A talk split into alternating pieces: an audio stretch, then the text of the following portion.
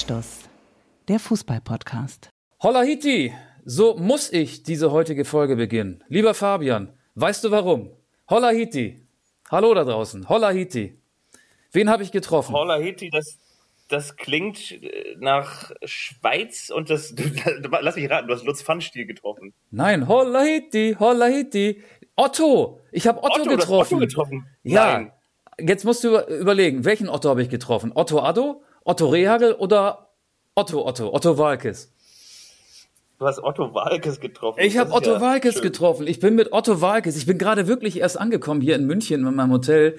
Ich bin wieder auf Reisen, hatte einen kurzen Zwischenstopp in Hamburg. Äh, morgen ist hier das Viertelfinale zwischen Belgien und Italien. Das darf ich übertragen. Und bin dann von Hamburg nach äh, München geflogen und im Flieger Otto Walkes. Man erkennt ihn. Man erkennt ihn, obwohl er ein Basecap trägt, sehr weit runtergezogen. Ähm, und unter diesem Basecap oder hinten hängen so diese langen Haare dran. Man denkt erst, das wäre so so ein Basecap mit so einer Perücke dran, aber nein, der hat ja so zottelige, auch noch blonde, blond-grau, so eine blond-grau Mischung aus Haaren.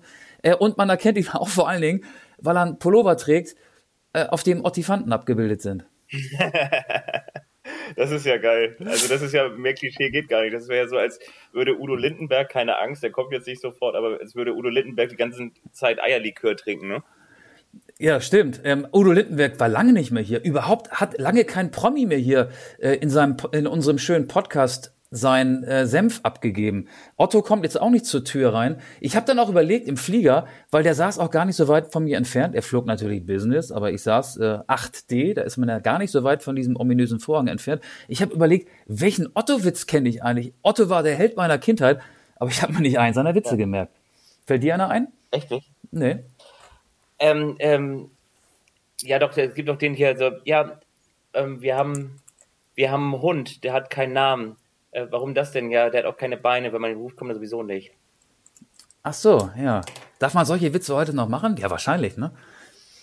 Ah, ich glaube ja. Also Otto darf es, glaube ich, schon. Oder äh, von Otto ist auch dieser, dieser Klassiker, ähm, die, Sie wohnen jetzt seit sieben Jahren an der Autobahn, haben Sie irgendwelche Folgeschäden? Nein, nein, nein da hat man früher drüber gelacht, mein Gott, das war unsere Jugend, wir hatten nichts. Wir hatten du, ich habe eben auch gelacht. Ich habe ja. eben auch gelacht. Ich habe wirklich eben gelacht. Ja, ähm, übrigens, äh, wir sind nach wie vor ein Fußball-Podcast. Anstoß, eine nächste EM-Sonderfolge mit mir, Michael Augustin. Man nennt sich erst immer zuerst äh, am, am Anfang.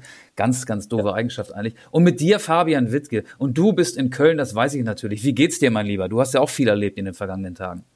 Ich habe viel erlebt, mir geht es sehr, sehr gut. Ich bin sehr, sehr erfüllt und wir haben im kleinen Vorgespräch ja schon drüber gesprochen, dass man manchmal auch durch diese Erfüllung und durch die Erlebnisse gar nicht mal ge gestresst ist, aber einfach auch so ein bisschen platt ist. Das ist so, als wenn man jetzt den ganzen Tag früher mit seinen Eltern im Freizeitpark gewesen ist und dann hat man einen super Tag gehabt und am Ende hat man vielleicht sogar noch eine Pommes oder ein Eis bekommen und dann ist man irgendwie nach Hause gekommen und ist trotzdem auf dem Rückweg einfach eingeschlafen, weil diese großartigen Erlebnisse die man dann erstmal wieder verarbeiten muss, einen völlig ausgesaugt und platt gemacht haben. Und ich bin ja in Bukarest gewesen, Best Never Bukarest, hast du ja auch so schön gesagt in unseren Insta-Stories, wo wir ja regelmäßig die EM-Spiele tippen. Und das war, vielleicht war es nicht das größte Spiel auf der ganzen Welt, aber ich glaube, es war auf jeden Fall eines der Top drei bis fünf, die ich in meinem ganzen Leben erlebt habe, dieses Spiel Frankreich gegen die Schweiz, ein Spiel mit 5000 Geschichten und am Ende der Krönung der Geschichte, dass dann der wertvollste Fußballer der Welt gegen Jan Sommer diesen Foul-Elfmeter verschießt im Elfmeterschießen, nachdem zuvor die Schweizer führten, die Vorentscheidung verpasst hatten, die Franzosen das Spiel gedreht haben, auf 3 zu 1 gestellt haben, ein Traumtor nach dem nächsten sich wunderbar frei kombiniert haben, denn die niemals aufsteckenden Schweizer am Ende in der 90. Minute noch die Verlängerung herbeigeführt haben und dann am Ende im Elfmeterschießen gegen diese Weltauswahl, gespickt mit Weltfußballern, da ähm, gewinnt, sich durchsetzen kann, das ist natürlich ein, ein Wahnsinn gewesen. Bukarest, Ortszeit Rumänien, nicht zu verwechseln, so wie Michael Jackson 1992, ne, als er dann damals auf diesem Balkon dieses gigantisch großen kommunistischen Palastgebäudes stand und gesagt hat, ähm, Hello Budapest.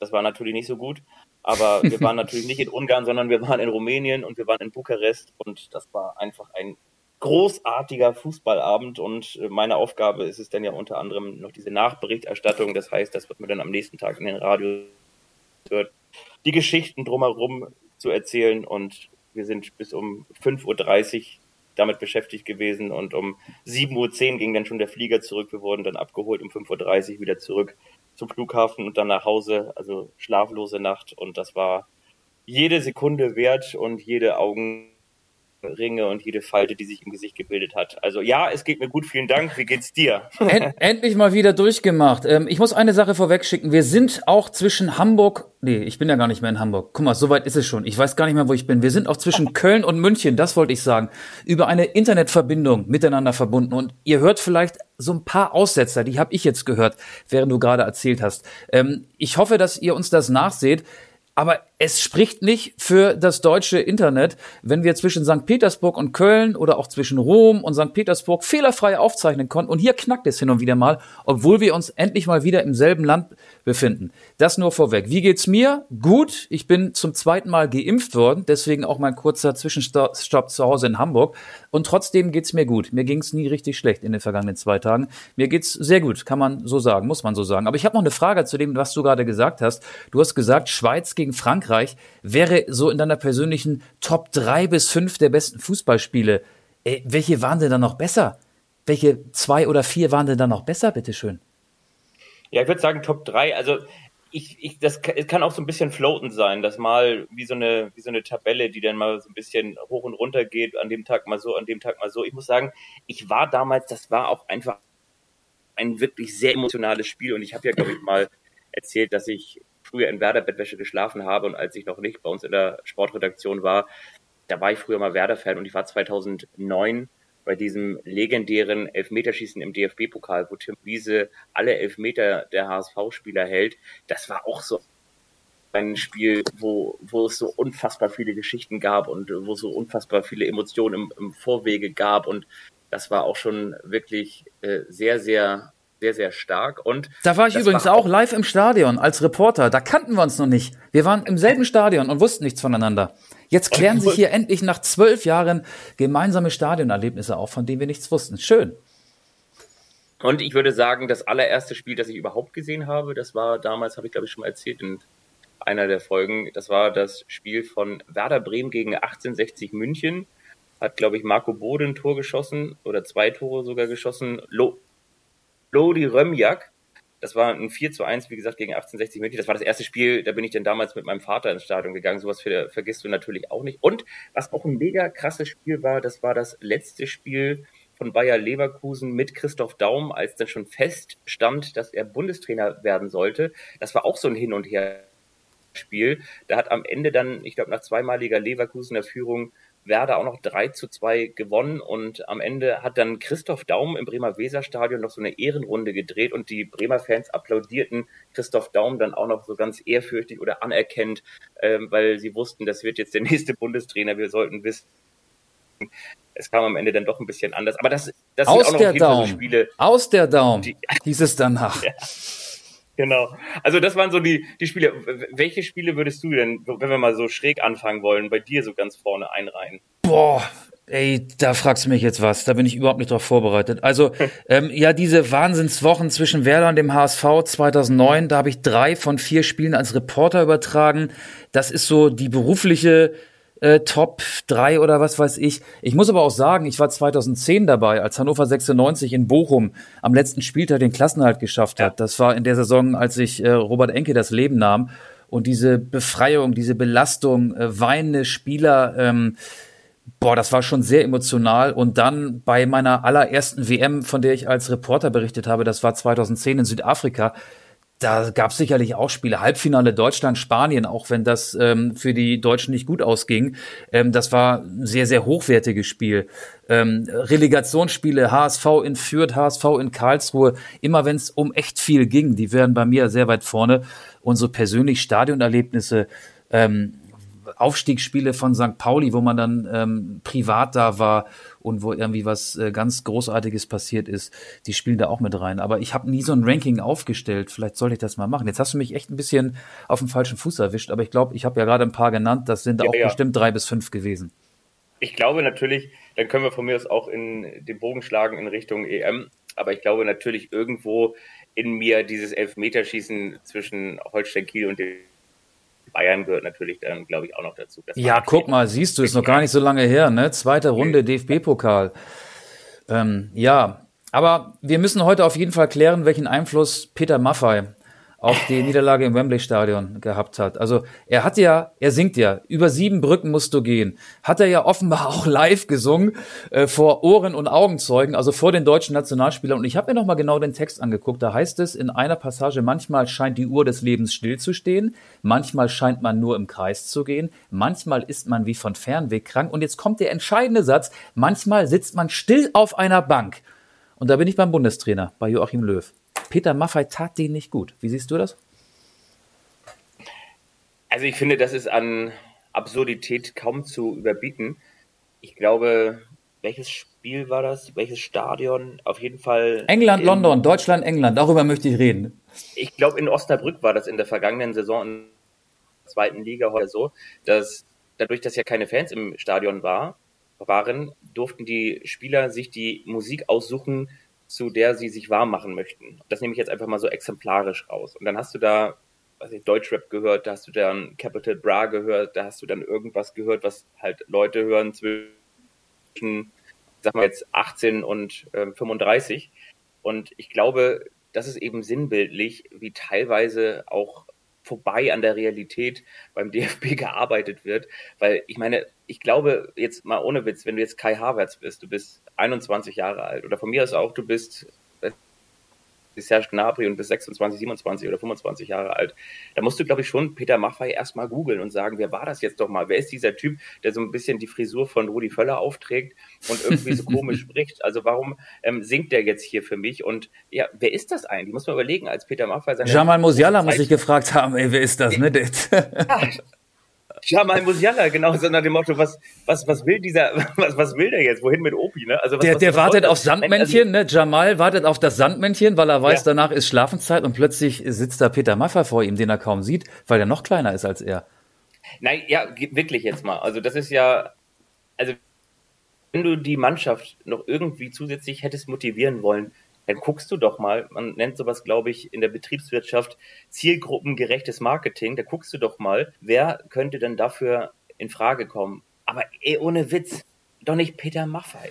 Also, ja, aber ich, ich glaube, ich glaube, ähm, Fabian, es gibt in der Mannschaft einige, die sehr auf Schlager stehen. Also das ist Toni Kroos, ja. der ist mit der Hartmut Engler, mit dem Pur-Frontmann befreundet. Ich glaube, Josor Kimmich ist auch nicht so weit davon entfernt. Äh, und ich glaube, zum Feiern in Fußballkabinen, da werden ja die absurdesten Songs gehört.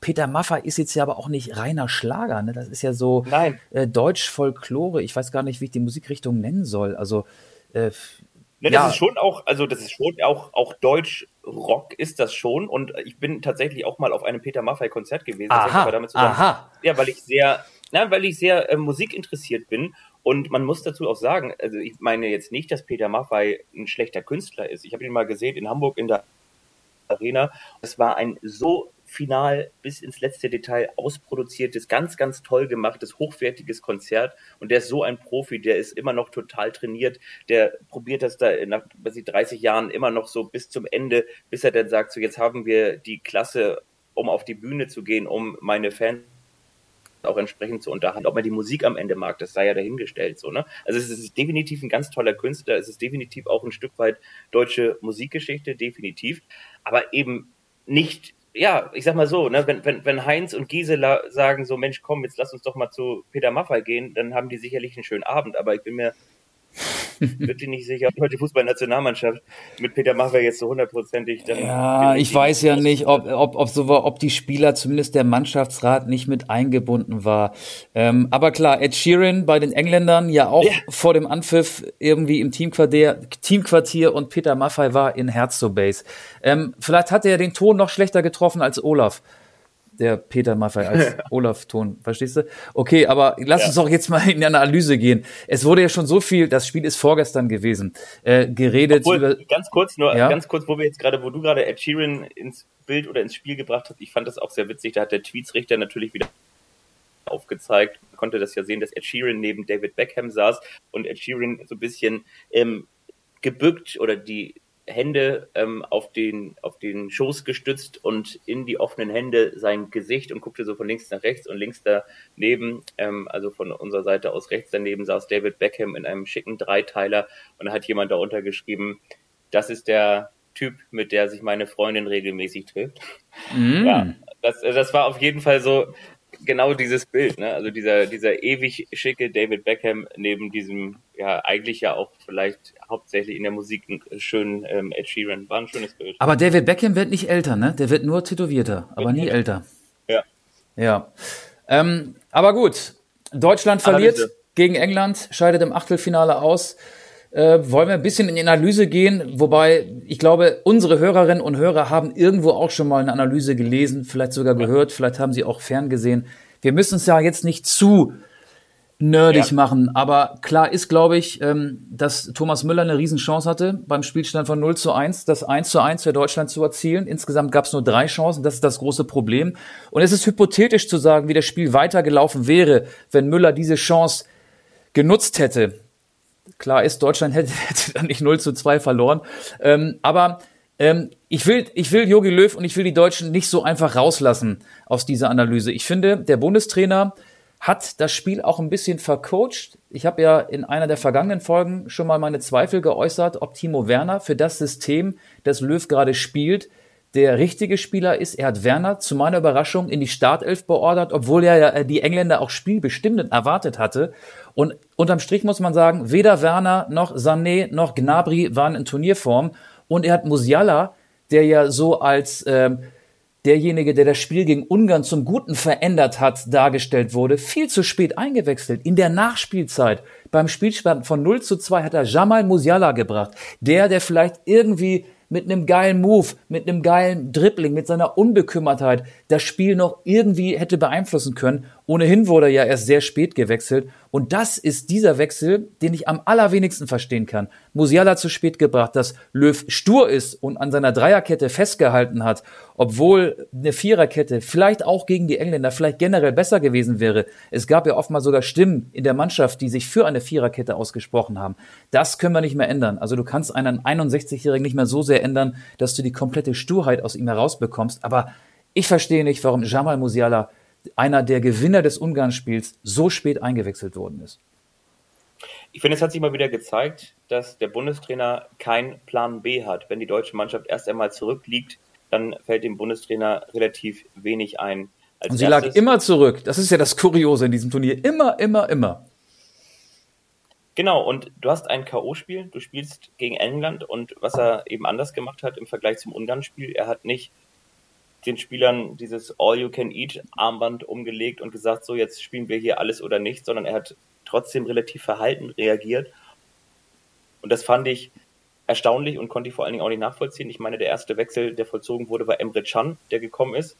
Das habe ich auch nicht verstanden. Ja, das und stand nach der 75. Irgendwann um die 80. herum, ne?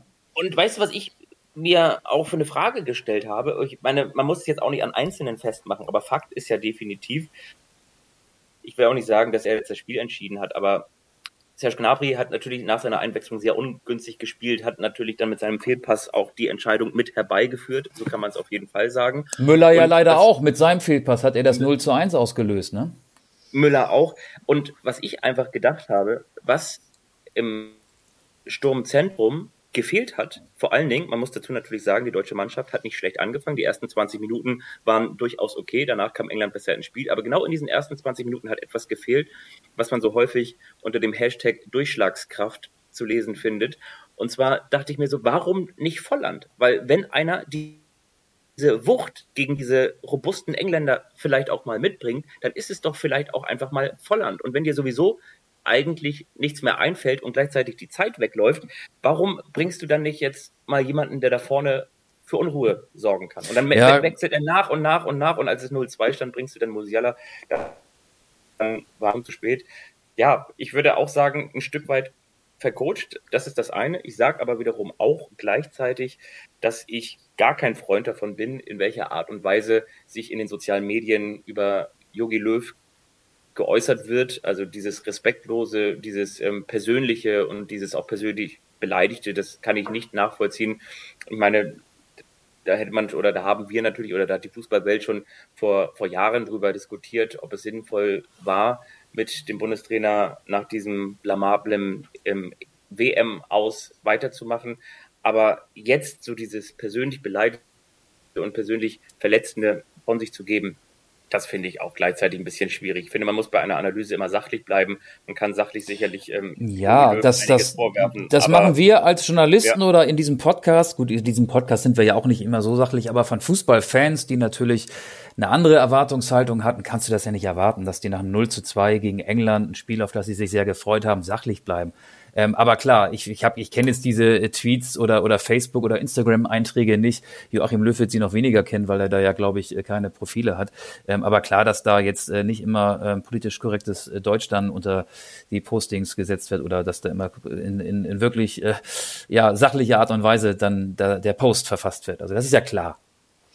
Ja, ja. Aber, aber zu Volland will ich noch was sagen. Ähm, Volland ist ja der beste deutsche Mittelstürmer, wenn man nur die Saisontore zu Rate nimmt. Er hat ja in Frankreich für Monaco, glaube ich, 16 Mal getroffen, so oft wie kein anderer deutscher Stürmer in irgendeiner anderen Liga. Er war aber äh, mehr so ein Kompromiss. Er kam mal rein, hat dann links außen gespielt, hat auch nicht wirklich viel Spielzeit bekommen. Ja, da muss man sich fragen, warum war der eigentlich im Kader? Aber auch da kann man sagen, Löw war von ihm nicht vollends überzeugt. Den hat er ja, glaube ich, vier Jahre nach seinem letzten ja. Länderspiel überhaupt in diesen EM-Kader berufen. Das ist so ein Kompromiss. Aber ich finde, ähm, wenn du erkennst, und das hat sich ja auch in der Vorrunde abgezeichnet, dass mit Werner, Sané und Gnabry, warum auch immer, nicht so viel anzufangen ist bei dieser EM. Sané und Gnabry sind mit Bayern Meister geworden. Gnabry hat eine okaye Saison gespielt. Sané haben wir hier auch schon oft diskutiert. Die Saison war nicht ganz so gut. Werner hat mit dem FC Chelsea kurz vorher noch die Champions League gewonnen. Sein erstes Jahr in London war auch okay. Zehn, elf Saisontore, glaube ich. Klar, er hätten auch ein paar mehr sein können. Aber die sind nicht so richtig bei dieser EM angekommen. Da musst du doch was Verrücktes riskieren und Musiala bringen. Vor allen Dingen, weil der schon so gut gespielt hat bei seinem ersten Kurzeinsatz gegen Ungarn. Und die Engländer hatten, glaube ich, in der zweiten Halbzeit eine Phase, in der sie 30 Minuten lang ohne Torschuss geblieben waren. Und gerade da musst ja. du mehr ins Risiko gehen. Das Ziel kann ja nicht sein, dass du sagst, ey, 0-0 und wir lassen es auf die Verlängerung und dann auf dieses historische Elfmeterschießen, auf die Historie wieder ankommen und auf die äh, Aussicht, dass den Engländern dann vielleicht die Knie schlottern. Nein, du musst ins Risiko gehen. Du willst ins Viertelfinale Finale. Und das hat mir so ein bisschen gefehlt. Genau, das gebe ich dir recht. Es war am Ende ein bisschen mutlos und es hat der unbändige Wille, das sagt man immer so, dahingehend gefehlt, dass er ganz klar zur Schau gestellt wurde. Also natürlich wollten die deutschen Spieler, ist ja völlig klar, ins Viertelfinale einziehen. Aber ich finde, man hat es dann final nicht gemerkt und du hast auch nicht gemerkt, dass jetzt von der Seite, also sprich aus der Coachingzone, entsprechende Akzente gesetzt wurden. Und ja, ich fand auch, ich fand auch, es wurde, es wurde falsch reagiert. So und ja, ähm, du hast ja gesagt, Plan, der Plan B hat gefehlt. Da bin ich bei dir, ja. klar. Ja. Ähm, und mal unterm Strich bei den letzten beiden Turnieren, wenn wir jetzt die völlig desolate WM 2018 in Russland noch mit dazu nehmen, hat Deutschland von sieben Spielen nur zwei gewonnen. Ja.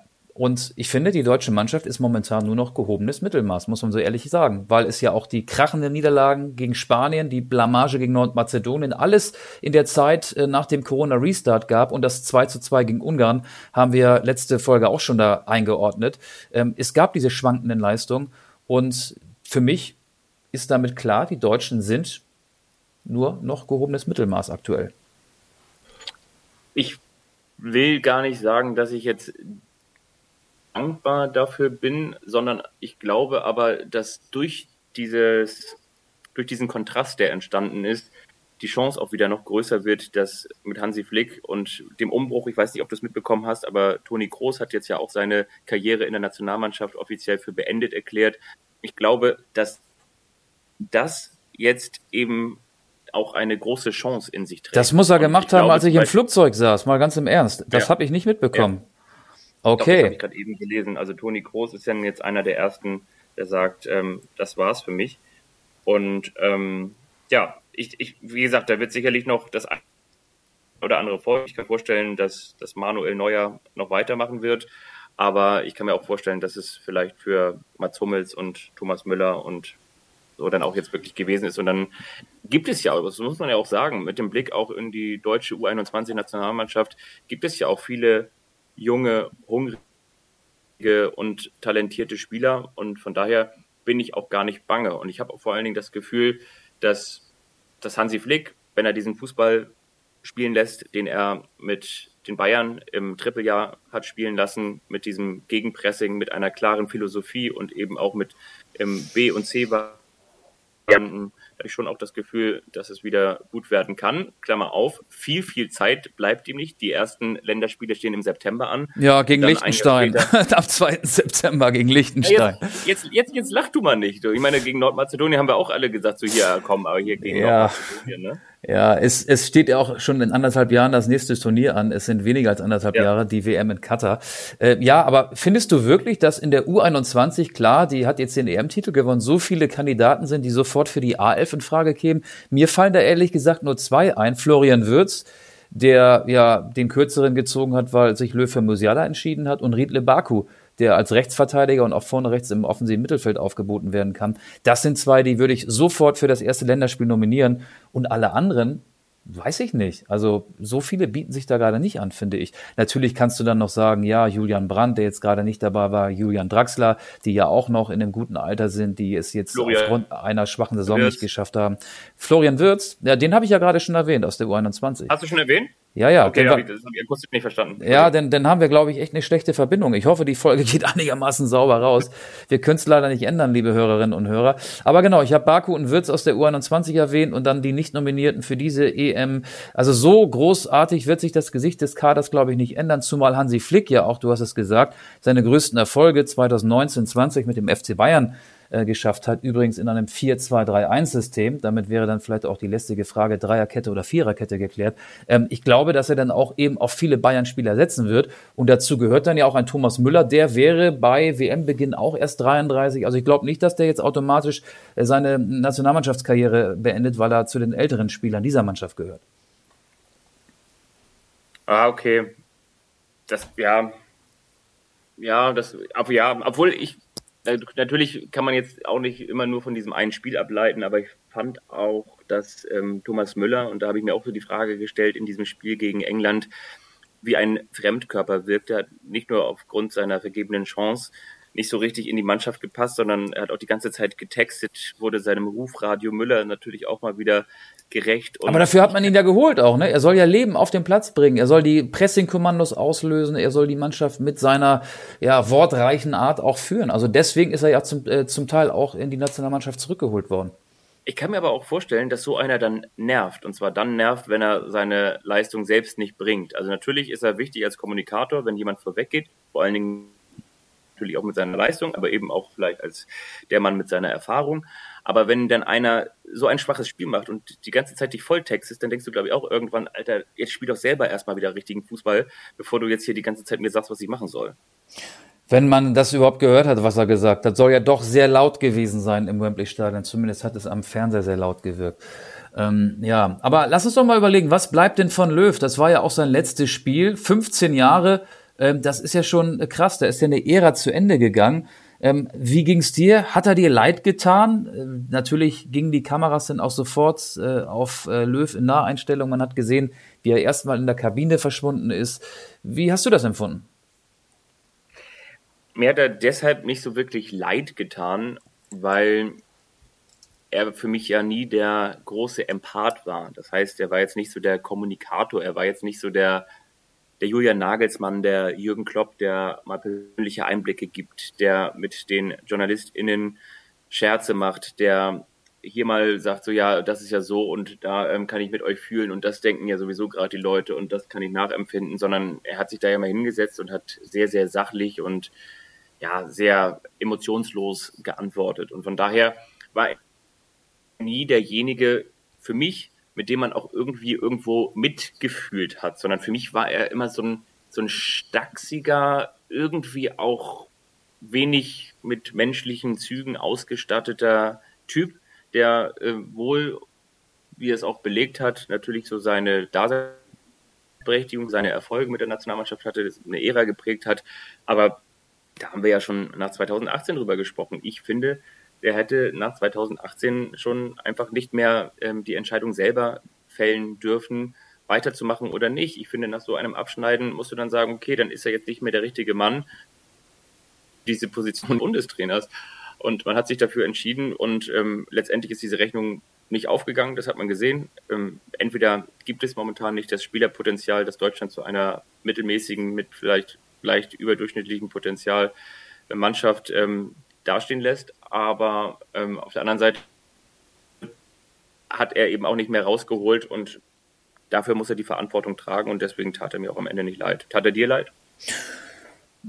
Mir tat die ganze deutsche Mannschaft gar nicht so leid. Also ich hab's, ich fiebere immer weniger mit mit der deutschen Nationalmannschaft mit und ähm, ich, ich mag die Engländer auch einfach ganz gern, muss ich ehrlicherweise dazu sagen. Also ja, ich war enttäuscht, ich hätte den Deutschen mehr den Sieg gegönnt, aber finde es irgendwie auch gut, dass England, äh, zumal das ja auch mein äh, EM-Tipp ist, äh, jetzt noch eine Runde weitergekommen ist. Ähm, ja, er hat mir, er hat mir auch nicht so wirklich leid getan, aber ich würde ihm schon eine menschliche Seite zuschreiben. Ähm, das glaube ich, ähm, werden das bestätigen auch viele Spieler, die unter ihm gespielt haben. Ähm, und das, was du als sachlich beschrieben hast, kann ja auch eine Stärke sein. Es kam ja gerade sehr viel Kritik auch nach dem WM-Desaster und da muss man ja auch sachlich bleiben, um auch ähm, ja diese Kritik vielleicht abprallen zu lassen. Er hat aus Fehlern gelernt, das hat die Rückholaktion von Müller und Hummels gezeigt. Ähm, und er war natürlich überheblich. Und das hat er ja auch zugegeben als er Weltmeister wurde 2014, da dachte er, es würde weiter so laufen. 2018 in Russland, die Quittung gab es da mit dem Vorrunden aus. Und er hat auch in einem Zeitinterview auf bemerkenswerte Art und Weise, finde ich, vor dieser EM ähm, auch so, so ein bisschen sein Inneres nach außen gekehrt. Ähm, da hat er gesagt, wie in ein, wie tief die Löcher sind, in die er nach so einem ähm, Turnier fällt ähm, und ja, da wurde auch ja, gefragt, ob er es bereut, keine Kinder zu haben, hat erzählt, dass er sehr viel Zeit mit seinem Patenkind verbringt und so. Also so privat habe ich Löw noch nie erlebt wie in diesem Interview, kann man sicherlich noch nachlesen auf der Zeitseite. Aber ich will kurz noch sagen, ähm, wofür er steht, Sport. Kann man sagen, Zeit heilt alle Wunden, ja? ja, das kann man in diesem Fall sagen. Aber ich finde, von den 15 Jahren waren es elf tolle Jahre unter Löw, also 2006, das will ich jetzt gar nicht mitzählen, der war eher nur Assistent von Jürgen Klinsmann, aber danach dann EM Zweiter 2008, WM Dritter 2010, diese Mannschaft, äh, dieser komplette Neuaufbau ohne Ballack mit Lahm als Kapitän, die Mannschaft, die zu ja wirklich tollen Siegen gegen Argentinien und England durchs Turnier in Südafrika gerauscht ist. Dann das Halbfinale aus bei der EM 2012, Weltmeister 2014, das war der Höhepunkt. Das Halbfinale aus bei der EM 2016, völlig unnötig, eigentlich muss man sagen. Confed Cup Sieger 2017 mit einer B-Mannschaft, das hat natürlich wieder eine Erwartungshaltung geweckt für das Turnier in Russland und nach dem Confed Cup. Da muss man sagen, dreieinhalb Jahre Stillstand, Stagnation, ein zaghafter Umbruch, zaghafte Hoffnung. Ich erinnere mich an ein 0 zu 0 gegen Frankreich, damals ja Weltmeister in der Nations League, oder an ein 3 zu 2 äh, in der EM-Qualifikation in Amsterdam gegen die Niederlande. Es gab auch nochmal ein 1 zu 1 in der Nations League gegen Spanien. Aber das waren dann auch die wenigen Highlights nach 2018. Wir haben über die Rückholaktion von Müller und Hummels gesprochen. Ich finde, Hummels hat der Mannschaft schon Stabilität verliehen. Ich fand auch seine Grätsche sensationell. Gegen Sterling war es, glaube ich, äh, im Halbfinale, im Achtelfinale gegen England. Ja, aber danach äh, mit der Rückholaktion hat man versucht, die Erinnerung an die guten alten Zeiten noch so ein bisschen zu befeuern und sich daraus eine wirklich gute Perspektive für diese EM irgendwie zu zimmern, zusammenzuschustern. Aber im Endeffekt ähm, hat sich Löw sehr spät für ein System entschieden, für ein Spielsystem entschieden. Die Mannschaft war nicht fest mit in dieser Dreierkette. Sie war offenbar auch nicht überzeugt. Ähm, das Spiel gegen Portugal wurde letzten Endes zu gut bewertet, auch medial zu gut bewertet. Und die wahre Leistungsstärke liegt halt irgendwo dazwischen, ne? in der Mitte zwischen dem tollen 4 zu 2 gegen Portugal und dem erschreckend schwachen und letztlich auch glücklichen 2 zu 2 gegen Ungarn. Ach, jetzt bin ich fertig mit meinem Monolog. nee, da war ja auch ganz viel Vollziehbares drin und dran. Ja, ich glaube, damit können wir es von mir auch erstmal belassen und dann schauen wir mal. Genau, ein, ein, ein Satz noch, auch jetzt wirklich nicht so lang. Man muss dazu sagen, unter Löw, so schlecht es auch war, andere Top-Nationen haben sich zwischenzeitlich nicht für große Turniere qualifiziert. Italien war nicht dabei, 2018 bei der WM. Die Niederlande war weder 2016 noch 2018 dabei. So tief waren die Deutschen unter Löw nie gefallen. Jetzt kann man sagen, okay, vielleicht wird Italien jetzt äh, Europameister, dann lieber einmal tief fallen und beim nächsten Turnier den maximalen Erfolg schaffen. Aber auch das ist ja hypothetisch. Wollte ich nur mal kurz einfließen lassen. Das stimmt. schon. Auf der anderen Seite sollte, finde ich, fremder Misserfolg nicht davon ablenken, was man selber nicht zustande bekommen hat. Und ich denke wiederum auch, dass Deutschland als große Fußballnation schon auch den Anspruch haben sollte, sich mindestens für ein sportliches Großereignis zu qualifizieren. Von daher, ich will nicht sagen, dass man es immer voraussetzen muss, du hast es genannt. Andere Mannschaften haben es dann eben nicht geschafft, wie Italien oder die Niederlande. Aber ich denke, das sollte schon auch der Anspruch sein, dass man auf jeden Fall immer bei so einem Turnier dabei ist. Ja, das stimmt, aber ich finde, ähm, es gibt jetzt ja zwei Turniere. Das nächste, die WM 2022 in Katar. Das Gesicht der Mannschaft wird sich wahrscheinlich nicht radikal ändern. Bleibt gar nicht mehr so viel Zeit. Aber diese WM, die hat ja nun wirklich keinen hohen Stellenwert. Sie findet im Winter statt, in einem Land, äh, das äh, normal denkende Menschen eigentlich aufgrund äh, der Menschenrechtssituation vor Ort ablehnen müssen. Dann gibt's aber zwei Jahre später die EM 2024 im eigenen Land. Und da muss Deutschland eine titelfähige Mannschaft haben. Man könnte jetzt ja sagen, Katar 2022 wird so ein Übergangsturnier, wo man dann auch eine Mannschaft an den Start schickt, die sich entfalten kann und der man vielleicht auch mal zugesteht, im Achtelfinale rauszufliegen oder dieses Achtelfinale gar nicht zu erreichen. Also ich finde so dieses Ross, hohe Ross, wir sind eine große Fußballnation, wir waren Weltmeister so oft und zuletzt 2014. Davon müssen die Deutschen vielleicht ein bisschen runterkommen und vielleicht wäre das hilfreich, um dann 2024 tatsächlich Europameister im eigenen Land zu werden. Dann habe ich jetzt noch mal eine Frage, die nicht abgesprochen ist. Und zwar, wenn du jetzt sagst, so auf jeder Position ein Spieler, bei wem siehst du da Weltklasse-Potenzial? Angefangen jetzt mal mit der Torhüter-Situation, weil ich kann mir vorstellen, 2024 wird Manuel Neuer nicht mehr im Tor stehen, oder? Marc-André Ter Stegen, Weltklasse-Torwart, wäre dann 31, 32 Jahre alt. Da sehe ich gar kein Problem. Ähm, In der Welt Abwehr? In, in der Abwehr ähm, gibt es als Rechtsverteidiger Josor Kimmich, Weltklasse, den würde ich aber im äh, defensiven Mittelfeld dann aufstellen. Vielleicht entwickelt sich mit Riedle Baku ein Rechtsverteidiger, der vor allen Dingen mit seinem Offensivdrang ähm, auf dem Weg in die internationale Klasse ist. Robin, Go Robin Gosens ist auch auf dem Weg dahin. Natürlich wurde er auch zu äh, gut bewertet nach seinem sensationell guten Spiel ja. gegen Portugal. Aber es gibt halt auch Spiele, ähm, da stellen sich die Gegner genau auf dessen Vorstöße ein und dann kommt er halt gar nicht zur Geltung und ist defensiv mehr gefordert und manchmal auch überfordert. Ansonsten ist Ilka Gündogan, wenn er so spielt wie jetzt bei Manchester City, auch Weltklasse. Ähm, Weltklasse ist, ähm, finde ich auch, Thomas Müller, wenn er. Obwohl, dann ist er dann natürlich auch schon 34 oder so, ne? 34, 33, 34. Ilkay Gündogan, 2024. Uff, bin ich überfragt, ja. Wahrscheinlich ist er dann nicht mehr so weit ähm, von ja. dem Alter en, entfernt. Ich weiß jetzt gar nicht genau, in welchem Jahr er geboren ist.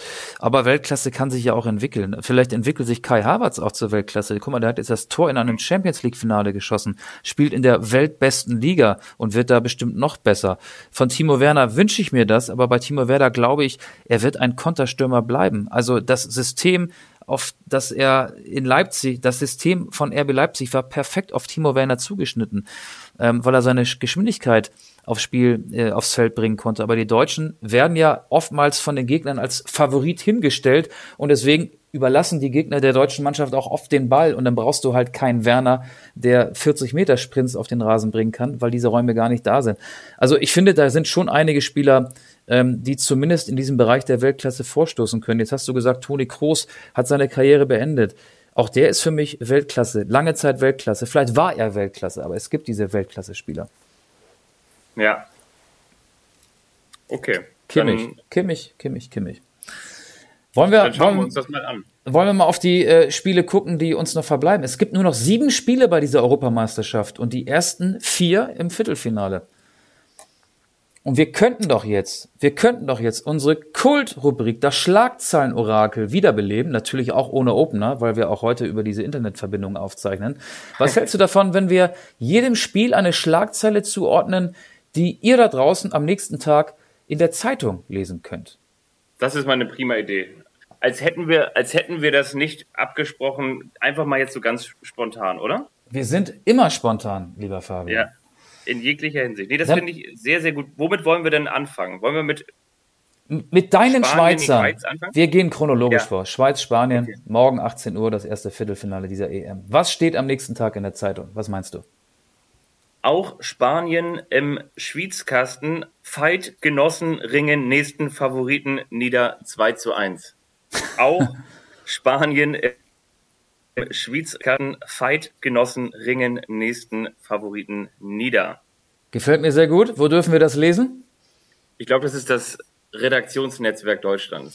Ja, ich habe eine Schlagzeile, ähm, von der muss ich mich aber verabschieden. Nati scheitert an Fati. Äh, das liegt daran, dass Anso Fati, der Superstar des FC Barcelona, ja gar nicht dabei ist bei Spanien. Deswegen, ähm, ich glaube, die Spanier gewinnen 2 zu 1 und wir werden im Blick, also in der Schweizer Boulevardzeitung lesen, Nati, wir danken dir. Unsere Helden von Bukarest nehmen spanische Stiere fast auf die Hörner.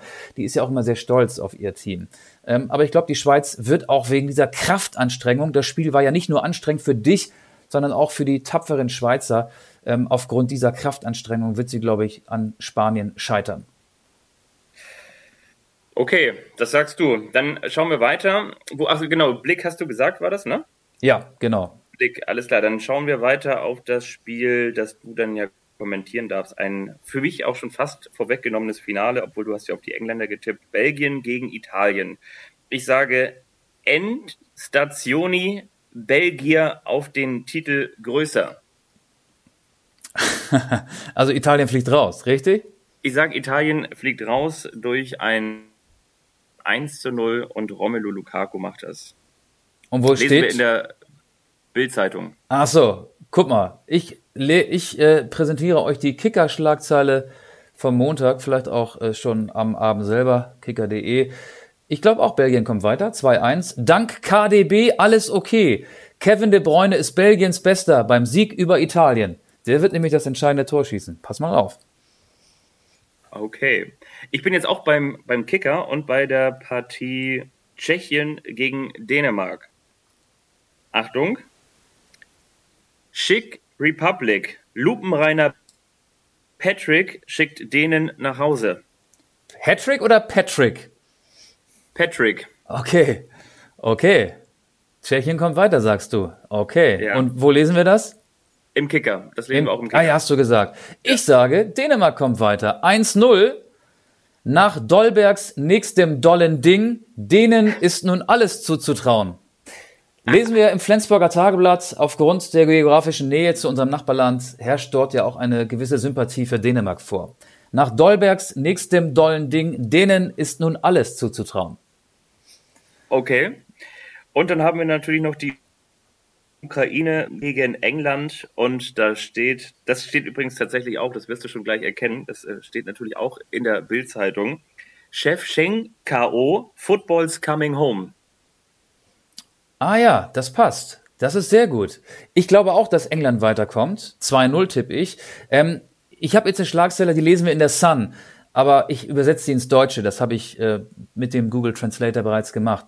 Ähm, die Schlagzeile lautet: Kane over für die Ukraine. Harry hat ihn zweimal eingelocht. die Sun ist ja immer so ein bisschen schlüpfrig, ne? Das stimmt. Ja, ja. sehr gut.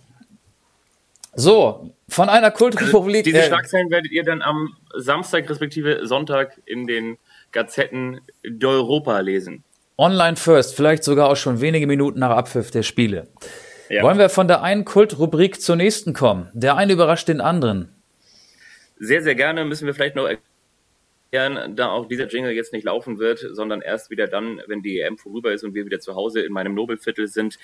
Michael weiß nicht, womit ich ihn überrasche und ich weiß nicht, womit Michael mich überrascht und somit heißt diese Rubrik, der eine überrascht den anderen und ihr werdet möglicherweise auch überrascht, weil ihr mitraten könnt zu Hause. Wer die letzte Folge verpasst hat, der weiß, ich war im Reisestress und Michael war enttäuscht, weil ich ihm nichts kredenzen konnte. Umso mehr und umso eine größere Mühe habe ich mir für die heutige Folge gemacht. Möchtest du, dass ich anfange oder möchtest du anfangen, Michael? Ich möchte, dass du anfängst und ich möchte nochmal sagen, Fabian hat immer so kleine Aussetzer. Das ist wirklich interessant. Du erzählst, dann ist eine kurze Pause. Ähm, ich kann die nicht alle rausschneiden nachher. Ich werde diese Folge ja zusammenschneiden, weil die hier an meinem Rechner aufgezeichnet wird. Aber man kann dich inhaltlich top verstehen und es liegt daran, dass wir viele, viele Kilometer voneinander entfernt sind. Fabian in Köln, ich in München und jetzt bitte, bitte überrasch mich. Es ist ja die EM der vielen, vielen Tore. Ne? Also es gab zwei EM-Rekordtortage. Das war einmal das letzte Vorrunden, ähm, der letzte Vorrundenspieltag und es war ähm, die K.O.-Phase mit den Spielen, über die wir schon gesprochen haben mit Kroatien gegen Spanien und auch die Schweiz gegen Frankreich. Ich möchte jetzt aber erst einmal von dir wissen, aus welchem Land kam denn der allererste EM-Torschütze? Der allererste. Der allererste EM-Torschütze kam aus Italien. Nein, er kam aus Jugoslawien. Das war 1960 logischerweise. Und er hieß Milan Galik. Milan Garlic. Der heißt Knoblauch oder wie? Nee, ohne R. Ach so, Ohne R. okay. Ohne R, genau, habe ich aber auch kurz dran gedacht. Inzwischen sind wir, oder wir haben das 700. und auch schon das 800. EM-Tor gesehen. Ich möchte von dir wissen, lieber Michael, das muss man natürlich jetzt so ein bisschen schätzen. Das ist eine Schätzfrage. Welcher Spieler schoss denn das 700. EM-Tor? Ui, da muss ich erstmal überlegen, in welchem Jahr wir uns dann befinden. Ähm, boah, Das da, war in diesem Jahr. Hä? Das war in diesem Jahr und ich kann dir sagen, das war ein Spiel, in dem ähm, ein früherer St. Pauli, HSV und Augsburg-Profi Michael Gregoritsch hat das genau 700. geschossen für Österreich. EM-Tor geschossen und das 800. fiel beim Spiel Frankreich gegen die Schweiz. Aber du musst jetzt mal erraten, welches dieser ja insgesamt ähm, sechs Tore nach regulärer Spielzeit das 800. war. Genau, Elfmeter zählen ja nicht mit, ne? Ja. Ähm, dann sage ich Paul Pogbas Treffer zum 3 zu 1. Weil er auch sehr schön war. Nein. Nein, das war dann schon der Treffer Nummer, oh, jetzt muss ich mal ganz kurz rechnen, ähm, 803 muss es dann gewesen sein. Dann war das 800. Das 800. war dann das 1 zu 0 für die Schweiz. Sehr richtig Von durch Haris Seferovic. Seferovic. Ja. Ich habe davon gesprochen, dass es ähm, nie mehr Tore in einer K.O.-Phase einer Fußball-Europameisterschaft gab, als an dem Spieltag, an dem die Spanier und die Franzosen spielten. Wie viele Tore sind da gefallen? Ähm, da sind äh, 14 gefallen. Sechs in Bukarest, also in regulärer Spielzeit. Oder zählt das Elfmeterschießen mit? Zählt nicht mit. Zählt nicht mit. Genau, sechs bei Frankreich gegen die Schweiz und unterm Strich ja acht dann bei Spanien, Kroatien. Acht plus sechs sind 14. Das ist vollkommen richtig. Ich habe schon gesagt, es gab ähm, beim letzten Gruppenspieltag der Gruppe E und F den bislang torreichsten Tag der EM-Geschichte während einer Vorrunde. Es gab insgesamt 18 Treffer, aber die Frage, die ich dir stelle, ist, was glaubst du denn, denn ähm, wie viele Tore sind im Schnitt bei dieser EM gefallen? Pro Spiel, Ja, ähm, ich würde sagen 2,65. Oh, das ist sehr, sehr gut. Nee, sogar noch ein bisschen mehr. Es sind insgesamt 2,8 Tore pro Spiel. Also drei. Also drei.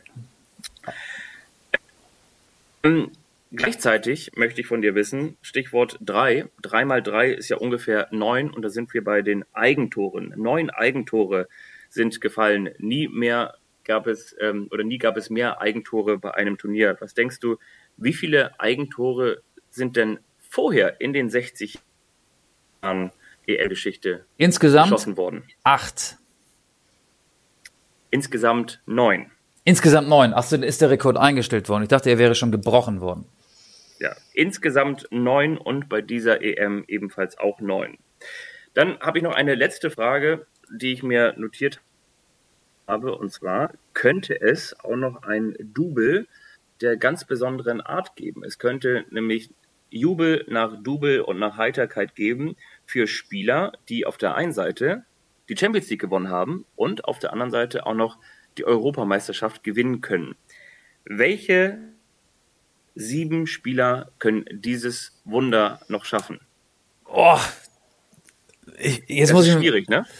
Ja, Champions, Champions League gewonnen. Jetzt muss ich erstmal, äh, also kein Schweizer. Ähm, von den Spaniern, äh, F, wer spielt denn bei Spanien beim FC Chelsea? Äh, In der natürlich Verteidigung? in der Verteidigung bei Spanien. Mit dem Vornamen César? Ach, Aspilicueta. Ist sogar Kapitän. Richtig. Ja, okay. Außenverteidiger. Ich, ich krieg die sieben auf keinen Dann, Fall zusammen. Ganz viele Engländer. Ich helfe dir. Ich helfe dir. Ähm, pass mal auf, zwei Italiener. Oh, Italien habe ich jetzt so oft gesehen. Ähm, lass mich mal überlegen. Äh, ich gehe die Mannschaft durch. Ich gehe die Mannschaft durch. Einer klingt so wie der äh, früher der Ach, Jorginho. Jorginho, Jorginho, natürlich, der Mann aus dem defensiven Mittelfeld. Richtig, der ist äh, beim FC Chelsea. Welcher Italiener spielt noch beim FC Chelsea? Ich gehe sie gerade, weil ich habe die Italiener auch ähm, zweimal live gehabt. Ich gehe sie gerade ähm, Position für Position Hat einen Nachnamen durch. wie damals einer auch von Bayer Leverkusen, den Rainer Kalmund geholt hat. Oh. Der Emerson. Ach, der auch, stimmt. Ja, ist auch ein Brasilianer, richtig. Ist auch ein also, Brasilianer, beziehungsweise ein Italiener. Eingeitalienischt haben sie den. Und ja. äh, dann gibt es auch noch einen einzigen Dänen. Der beim FC Chelsea spielt. Ja, na klar, Andreas äh, Christensen. Und dann haben wir noch eins, zwei, drei Engländer. Eins, zwei, drei Engländer beim FC Chelsea. Ähm, ähm. Der eine ruht sich gerne aus, deswegen heißt er mit Nachnamen Ben Chilwell. Ben Chilwell, ja, genau. Ähm, Harry Maguire spielt nicht bei Chelsea. Dann haben wir noch Reese. Reese.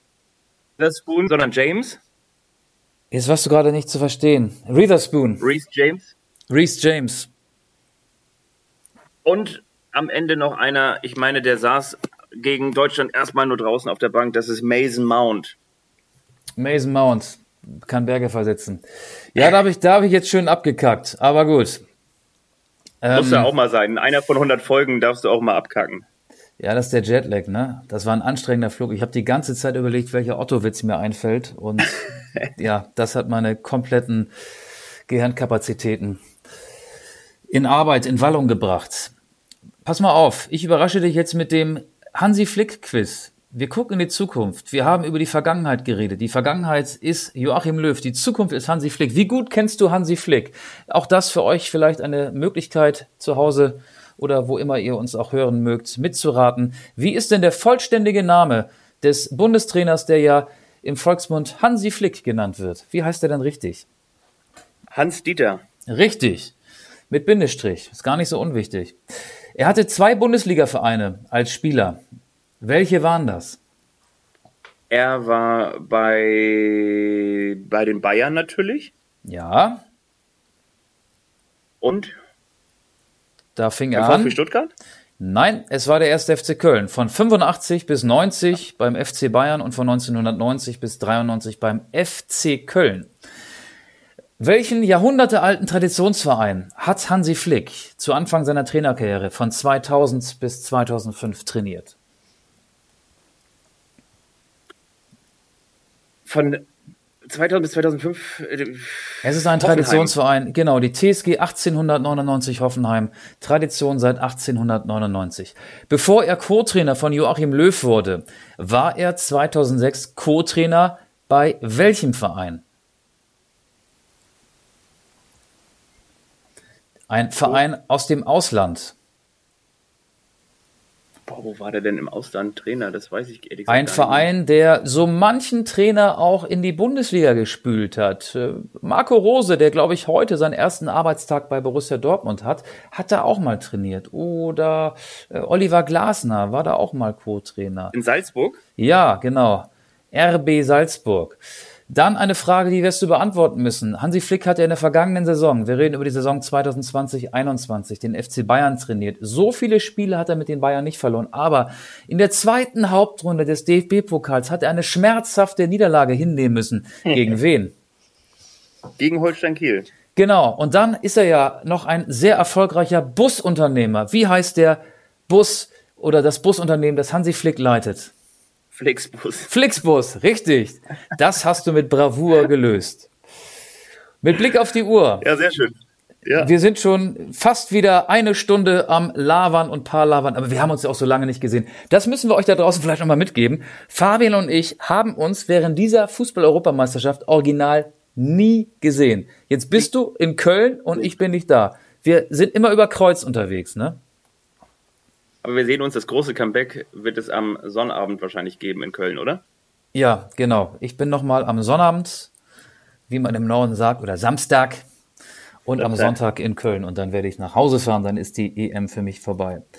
Was hältst du davon, wenn wir noch ein paar Songs auf unsere Spotify-Liste packen? Die ist, glaube ich, mittlerweile länger als elf Stunden, also mit reichlich Musik befüllt. Sie eignet sich für Interkontinentalflüge mittlerweile. Was packen wir rauf? Was möchtest du gerne raufpacken? Ich möchte raufpacken, beste Grüße nach Manchester von den Beatles. Here comes the Sun Show. Der Wechsel zu Manchester United ist perfekt. Borussia Dortmund und auch die Bundesliga verliert natürlich einen absoluten Superstar, aber das hat sich abgezeichnet. Also die Beatles mit Here comes the Sun Show. Und ich packe, und damit sind wir noch so ein bisschen bei der Aufarbeitung des Achtelfinalausscheidens, einen Song von einer Gruppe rauf, die heißt Trümmer. Wann, wenn nicht? Und von die Lieferanten Realität, weil die deutsche Mannschaft in der Realität angekommen ist. Und wir sind am Ende angekommen. So sieht's aus. Ich wünsche dir ganz viel Spaß beim vorweggehenden Finale. Ich wünsche euch noch eine tolle EM. Ganz wichtig, abonniert uns, weil ihr merkt, dass in der EM-Zeit erscheinen wir so ein bisschen regelmäßig, unregelmäßig. Und wenn ihr uns abonniert, dann bekommt ihr den Alert für die neuen Folgen immer sofort aufs Handy.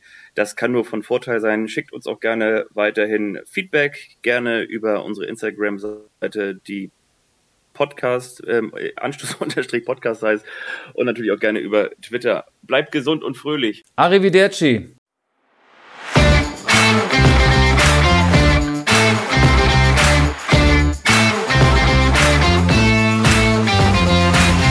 Anstoß, der Fußball-Podcast.